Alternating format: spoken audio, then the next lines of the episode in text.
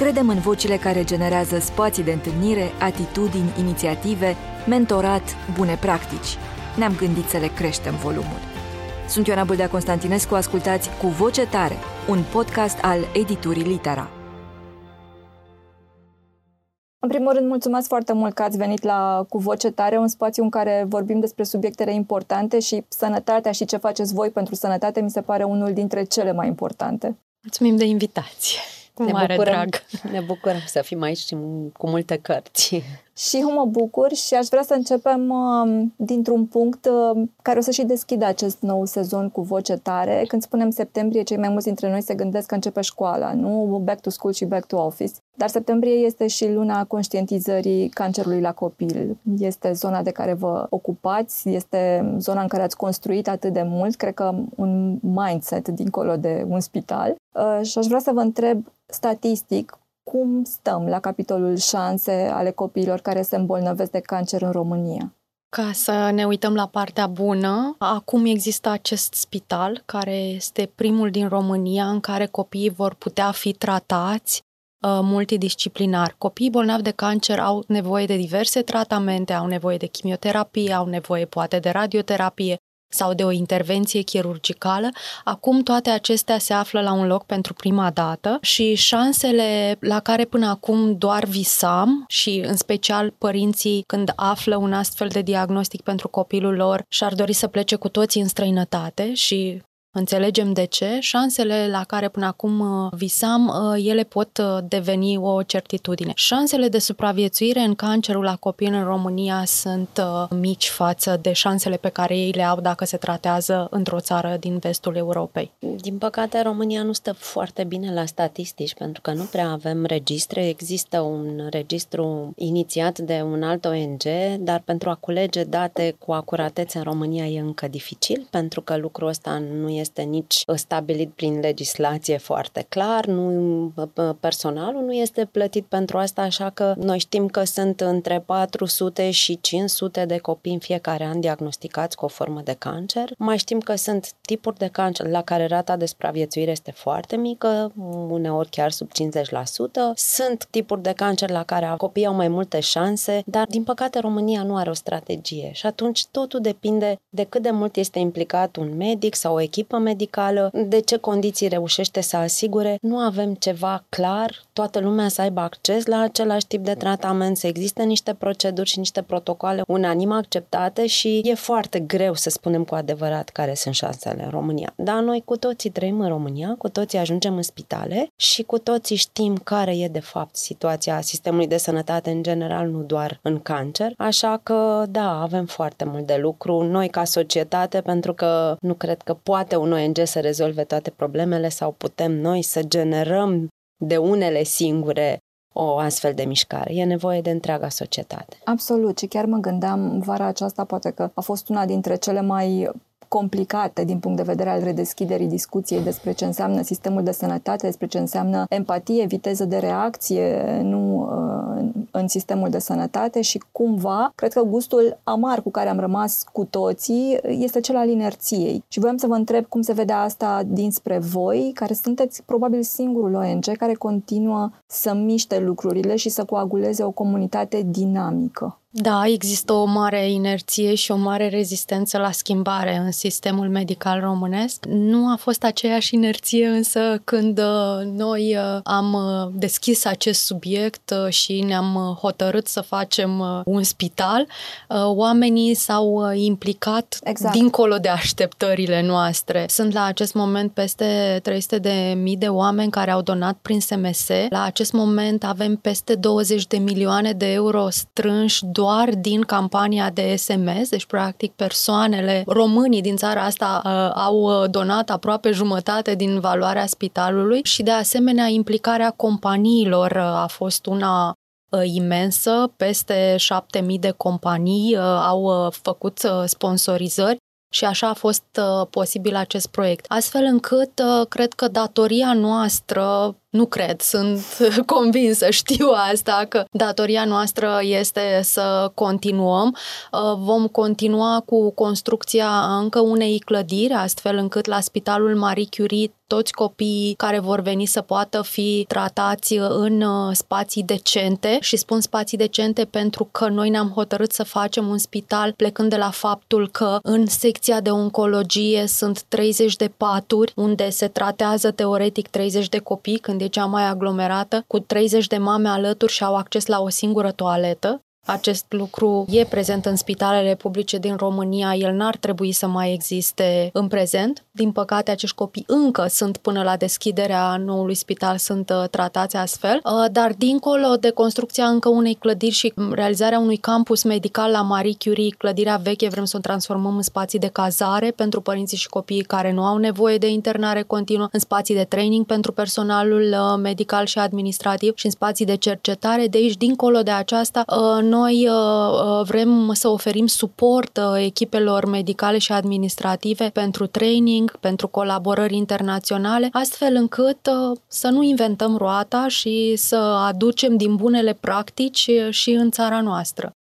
Un lucru pe care l-am văzut și care mi s-a părut extraordinar de important pentru cei implicați este faptul că ați uh, gândit proiectul în așa fel încât uh, relația copilului și a familiei cu lumea, practic să nu se întrerupă acolo unde este posibil, ei să-și poată continua studiile, să poată rămâne în legătură cu prieteni, să poată eventual chiar să participe la o activitate sportivă sau să meargă într-o sală de cinema, să vadă un film, cum fac copiii de vârsta lor. Nu, proiectul presupune toate aceste componente și grija pentru ele, pentru viață. Până la urmă, mi s-a părut unul dintre cele mai frumoase lucruri care se întâmplă în spital, dincolo de achiziția de, de um, aparatură performantă. Dar aș vrea să vă întreb, dincolo de asta, cât de complicat de gestionat este resursa umană poate cea mai dificilă, nu dintre toate resursele implicate atunci când vine vorba de sistemul de sănătate. Este cea mai provocatoare parte a acestui proiect, de fapt, și deși noi probabil că am pornit cu mult entuziasm și cu speranța că oamenii înțeleg ce vrem să facem și că vor veni alături de noi, schimbarea e destul de greu de făcut. Schimbarea de mentalități, schimbarea de obiceiuri, schimbarea de abordare, e lucru pe care probabil o să-l facem mult mai încet decât am crezut. E lucru la care, repet, trebuie să participăm participe întreaga societate, pentru că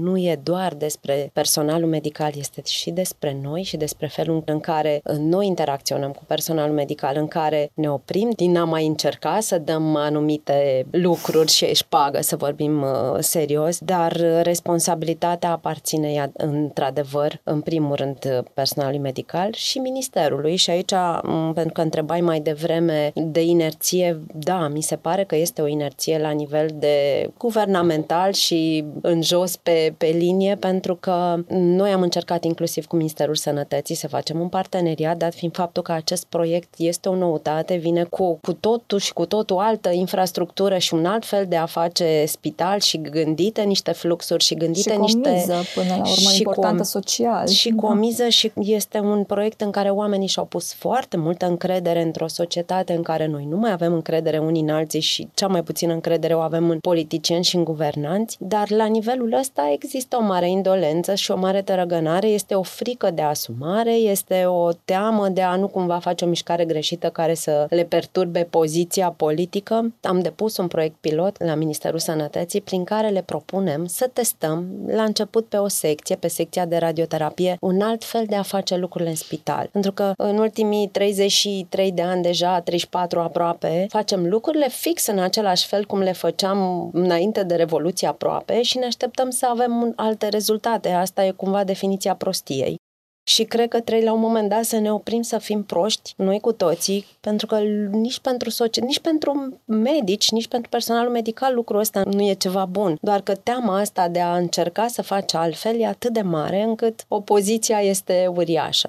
Ministerul Sănătății de câteva luni de când tot încercăm să avem discuții, promite, facem, ne mai dă nouă treabă, mai veniți voi cu încă o variantă, mai schimbăm un pic aici, noi tot muncim, de partea cealaltă nu vedem nimic. Și atunci probabil că e nevoie de mai multă presiune și am încercat și noi, că am zis, poate de data asta nu mai trebuie să ieșim cu acea presiune publică în care să ieșim cumva la atac, am încercat și un parteneriat, dar din păcate nu funcționează. Acest încă parteneriatul între societate și guvernanți nu este unul cu adevărat funcțional și de multe ori, chiar și atunci când pare a fi o consultare publică, este făcută doar de formă sau de PR. Da, mă gândeam la faptul că practic ați început acum 5 ani, acum în 2023 sunteți în etapa de, de recepție, nu da. A, da. a unei părți a construcției și practic proiectul se întinde sau aveți în acest moment o proiecție până în 2027. Dincolo de asta, de partea asta concretă, ce v-ați asumat este construirea unui alt fel de model de relație empatică între pacient și medic. Vă sperie faptul că v-ați luat pe umeri până la urmă o aventură atât de, să spunem, complicată în spațiul românesc?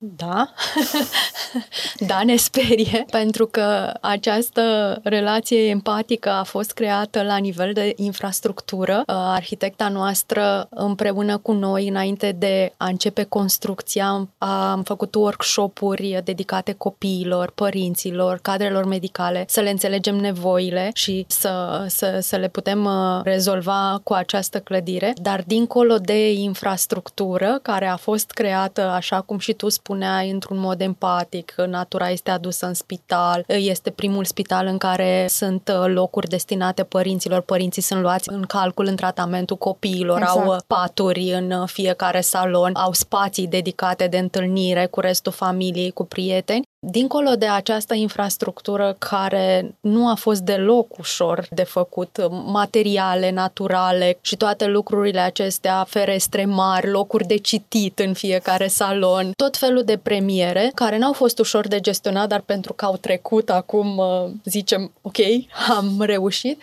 Uh, dincolo de asta sunt oamenii și aici cred că este foarte mult de lucru noi cu noi, pentru că noi am fi vrut să facem în același uh, ritm în care am făcut infrastructura, să reușim să schimbăm și cultura organizațională în spital, oamenii să poată veni cu inițiative care să fie luate în calcul uh, și să putem face traininguri continuu pentru că lucrurile punctuale da. nu, nu, nu reușesc să, să creeze schimbări la distanță. Asta este cel mai greu lucru pe care ne-am propus să-l facem tot la fel de repede pe cât am făcut infrastructura. Începem și noi să realizăm că schimbarea nu se poate întâmpla doar pentru că noi ne dorim. Ritmul trebuie să-l adaptăm celor din jurul nostru, să găsim oamenii potriviți pentru a face aceste lucruri. E un proces, e un proces din care cred că cu toții avem de învățat foarte mult și probabil că ar fi frumos să ne uităm peste 10 ani la ce am spus acum și să vedem uh,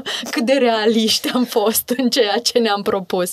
Dar cu siguranță e, e un proces de foarte lungă durată. Eu sper să ne uităm cu toții și să constatăm că da, era realist, pentru că deja stadiul în care sunteți, mi se pare că e unul la care era greu de visat, nu acum 5 ani. Dincolo de asta, investiți foarte mult până la urmă, inclusiv în medici, în pregătirea lor, în expunerea lor la alte sisteme de sănătate pe care eventual să, să le reproducă, la alte tipuri de relații și așa mai departe. În cât timp credeți că va fi schimbarea aceasta vizibilă? Pentru că ați spus foarte bine, sunt mulți medici buni și sunt sunt mulți medici care sunt într-adevăr nu doar empatici, ci implicați, nu în povestea pacientului pe care nu-l văd ca pe o, o boală, ca pe o metonimie, ci ca pe o persoană. Dar cultura organizațională este în continuare cea greoaie, birocratică, nu cu ierarhii foarte bine stabilite, în care vocile acestea contează puțin. Da, și în care uh, vocile acestea nu sunt neapărat respectate, pentru că ele nu vin dintr-o educație. Pe ei nimeni nu învață că pacientul pacientul uh, trebuie tratat dincolo de boală, dincolo de medicamente, trebuie să ai discuții, trebuie să înțelegi nevoile și să acționezi conform nevoilor pacientului. Nu tratezi o boală,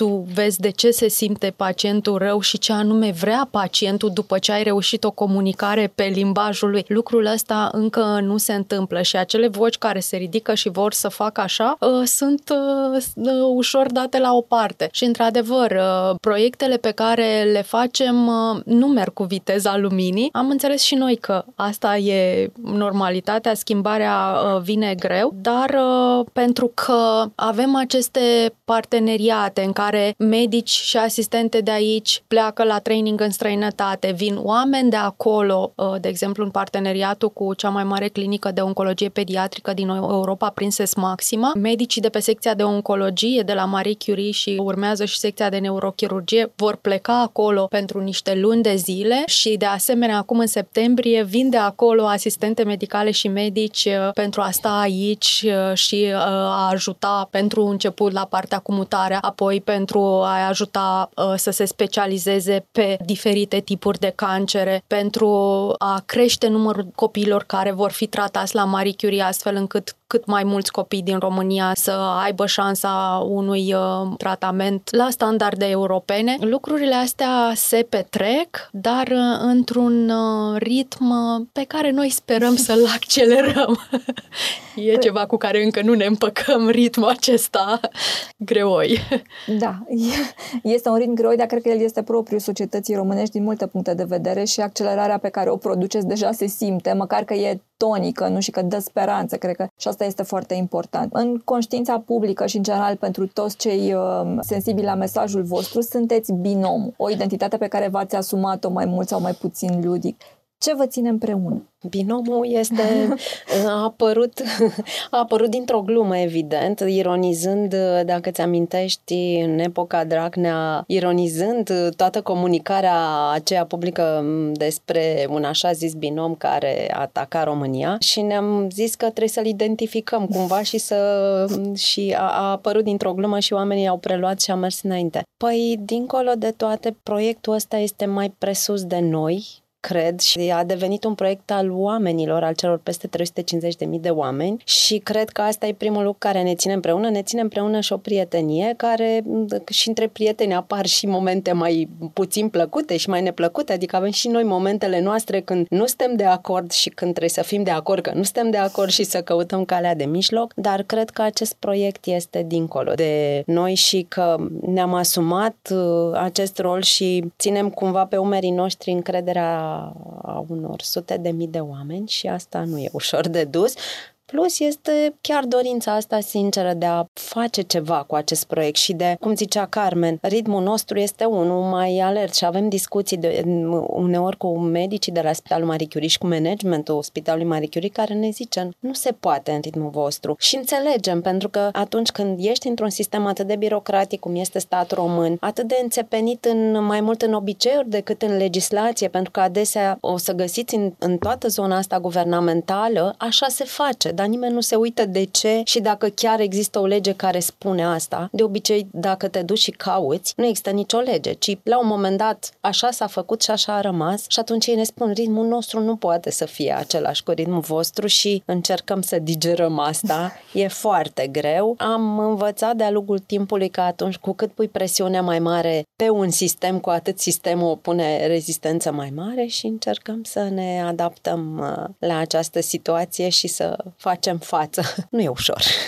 Cred că nu e ușor și cred că adaptați foarte mult sistemul, de fapt, la voi. A, ar fi minunat da. să fie așa, dar încă nu este. Întrebai când vom vedea schimbarea. Eu nu cred că o schimbare se vede peste noapte și ar fi chiar utopic, deși eu, sincer, nu, mai, nu știu dacă Carmen credea, eu, sincer, aș, așa mi-am imaginat la un moment dat, că noi o să facem o clădire și oamenii o să se mute într-un spațiu nou, cu totul frumos și minunat și o să, dintr-o dată, o să simtă nevoia de a face lucrurile altfel. Am înțeles că nu e așa și am mai înțeles că schimbările sunt mici, aproape greu de perceput și văd asta prin ochii străinilor care au fost în România acum 10 ani și se întorc după 10 ani, am câțiva prieteni care vin și văd cu alți ochi România de acum față de ce vedeau acum 10 ani, deși poate că eu nu văd aceste schimbări, mi se pare că nu e bine, că e... Eu zic că va fi un pic mai bine în fiecare an și un pic mai bine cu cât noi, societatea, ne vom schimba. Nu se schimbă un sistem singur, nu există există un sistem să se schimbe singur și societatea să rămână în urmă. Cred că e nevoie de schimbare integrată. La, integrată. Evident că va fi undeva cineva care va trage în sus și am sperat să fie sistemul de sănătate acela, dar poate și mai bine iar sta sistemului de educație să fie acela.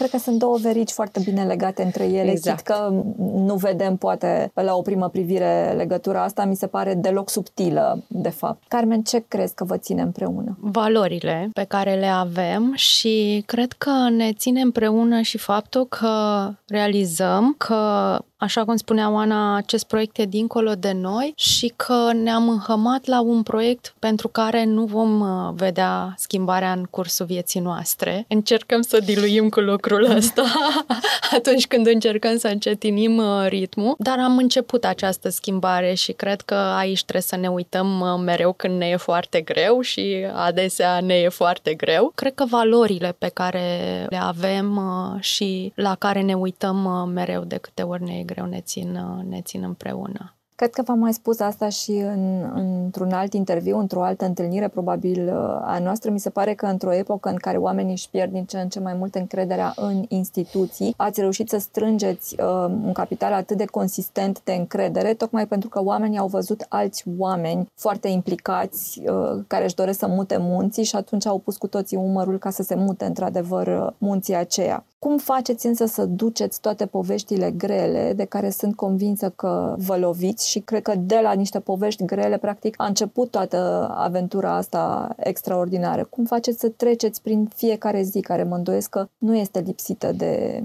de durere omenească până la urmă pe care o înmagazinați și voi? Căutând soluții. Cred că ăsta e modul nostru de a gestiona aceste povești, pentru că adesea când uh, mă sună o mamă sau cineva care are cancer, tot timpul mă gândesc cum pot eu să ajut din uh, poziția mea, din ceea ce fac și adesea înainte nu-mi foloseam numele pentru a ajuta, dar uh, am realizat de curând că în societatea noastră asta trebuie să faci. Probabil că pe unii îi sperie, pe alții habar n-am ce le produce, dar de curând mi-a spus cineva că o pacientă a fost ajutată doar după ce a spus că a apelat la noi. Mi se pare total anormal, mă revoltă lucrul ăsta în general, dar dacă un om poate fi ajutat când, când are, nevoie, are cineva, când are nevoie, nevoie da. pentru că a apelat la noi, ă, probabil că și asta e o soluție pe termen scurt, dar soluțiile pe termen lung pe care noi le construim ă, sunt aceste proiecte ale noastre. Și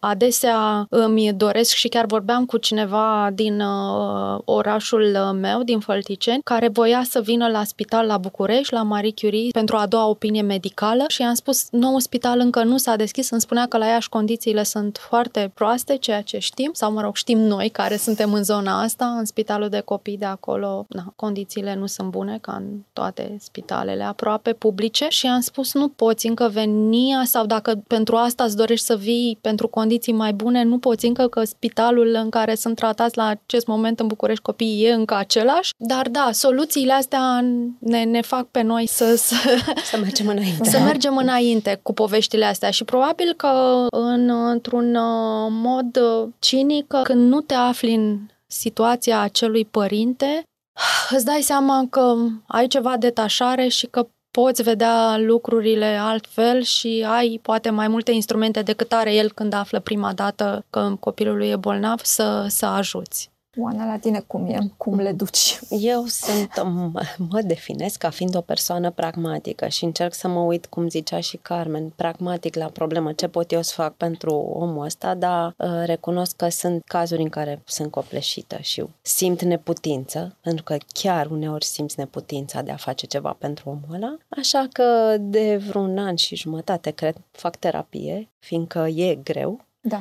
Uneori plâng, mă încarc cu energie de acasă sau de la prieteni și o iau de la capăt. Nu cred că există o soluție, cred că fiecare dintre noi suntem vulnerabili. E foarte greu să auzi de zi povești uh, ale oamenilor care o duc greu. E foarte greu să știi că ori cât, cum zice Carmen, că sunăm și găsim pe, și să știi că se duce acolo și tot intră în același sistem, pentru că ăsta e adevărul. Și uneori chiar dacă medicii sunt foarte empatici și buni, tot trebuie să stea pe un scaun niște ore, să aștepte niște proceduri, pentru că ăsta este sistemul. Și aproape că E greu să te gândești că chiar și tu le spui pacienților ăsta e sistemul, pentru că uneori sunt, știți, stau, copilul nu mai poate, stă pe scam de nu știu câte ore sau chiar un pacient adult și și nu ai ce să Ce să faci. faci. Pentru Da. că făcând ceva pentru unul dintre pacienți să intre mai repede, e clar că m, altcineva va aștepta mai mult în locul lui. Cu asta trebuie să diluim și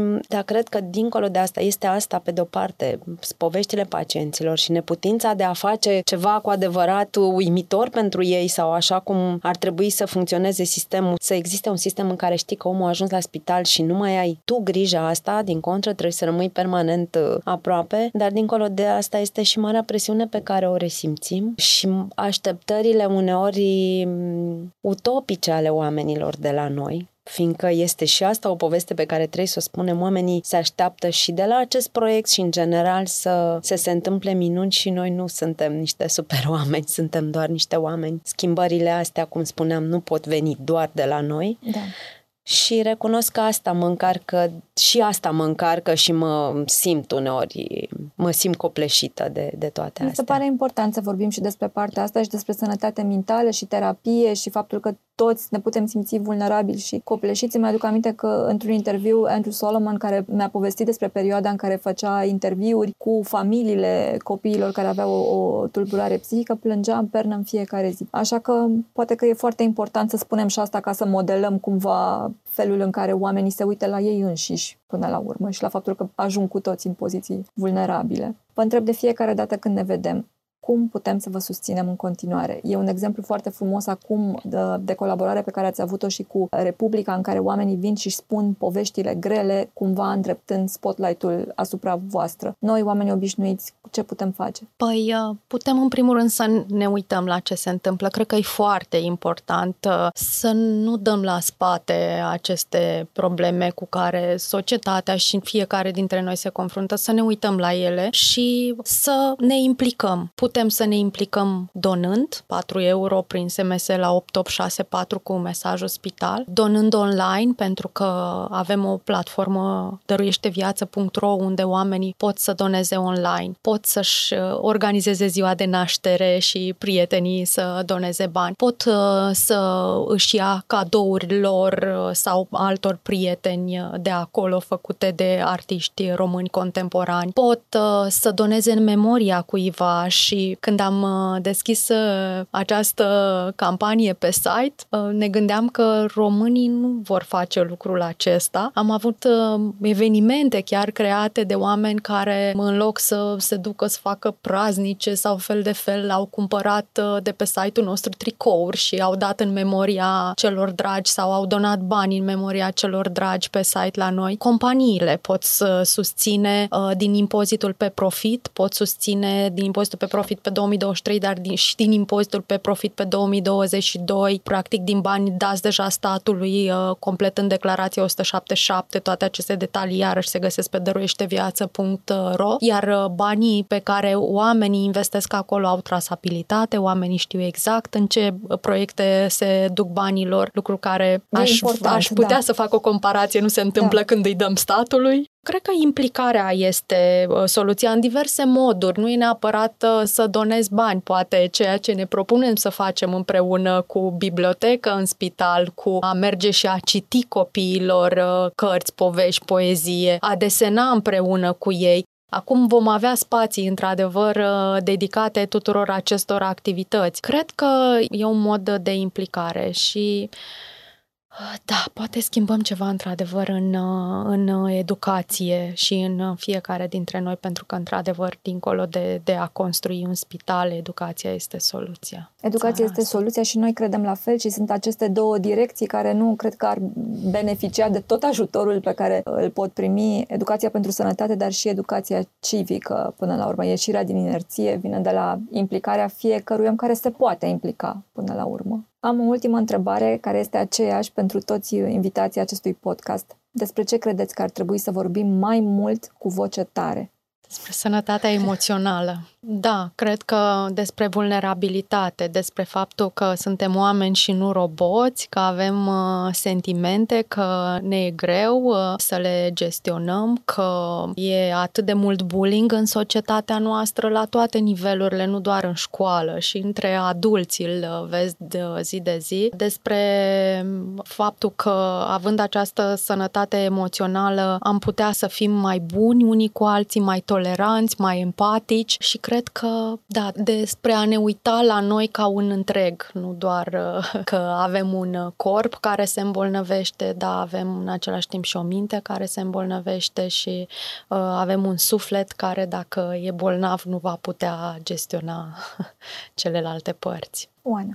Cred că e momentul să vorbim și să conștientizăm mai mult despre binele nostru, ce înseamnă binele nostru și cum ne-l căutăm și să înțelegem că de fapt nu ne poate fi bine atâta vreme cât în jurul nostru nu e bine, cât mergem pe o stradă plină de gropi, cât în spital lucrurile nu merg cum trebuie, când la școala copilului nu e ok, pentru că suntem din ce în ce mai focusați pe noi, pe individualism, pe a ne asigura nouă toate cele necesare și conștient conștientizăm din ce în ce mai puțin că nu-i suficient și că ați găsi sensul în viață nu înseamnă ați fi bine doar ție, pentru că de fapt nu-ți poate fi bine într-o țară în care nu e bine. Când oamenii își vor da seama că la nivel de comunitate trebuie să ne fie bine, uh, vor înțelege mai mult cât e de important să ne implicăm, să nu mai trecem peste rău închizând ochii și bucurându-ne că nu-i despre noi, să nu mai tolerăm uh, în jurul nostru micile, micile lucruri care ne deranjează, să nu, să nu ne mai facem că nu le observăm. Da, nu cu violență, nu cu agresivitate, dar trebuie să încercăm să spunem oamenilor ce nu e în regulă, să spunem oamenilor că nu e în regulă să arunci pe stradă gunoi atunci când îi vezi cât poți de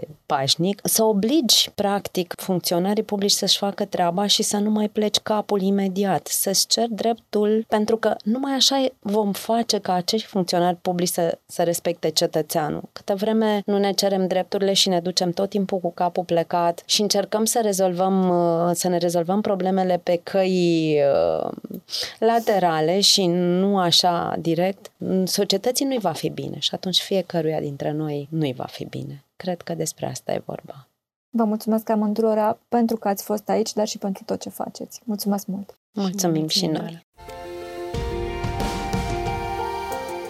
Sunt Ioana Buldea Constantinescu, mulțumesc că ați fost uh, împreună cu noi și vă invit uh, să ne fiți alături și pentru episodul uh, următor, pentru că, noi așa, poveștile bune nu se termină niciodată.